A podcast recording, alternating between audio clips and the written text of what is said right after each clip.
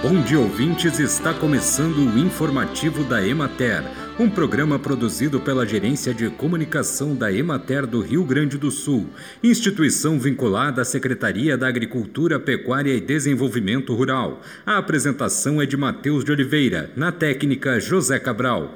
A semana passada foi caracterizada por predomínio de tempo firme, ótima radiação solar e temperaturas características de primavera, com noites e manhãs amenas e temperaturas elevadas ao longo do dia e umidade relativa do ar baixa.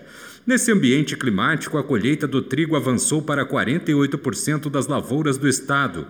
O trigo teve aumento de 1,7% no preço. O produto foi comercializado em média por R$ 83,40 na semana anterior, passando para R$ 84,82 a saca.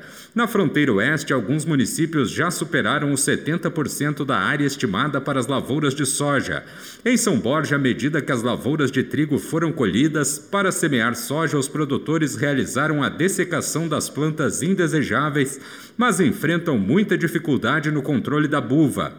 O levantamento semanal realizado pela Emater identificou uma redução na cotação da saca de soja de 0,57%, passando de R$ 162,47 para R$ 161,55 em média no estado.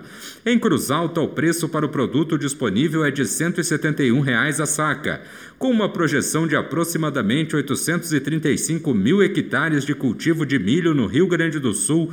Os produtores seguem com o plantio da cultura, alcançando 79% das lavouras semeadas. No total, 1% entrou na fase de enchimento de grãos.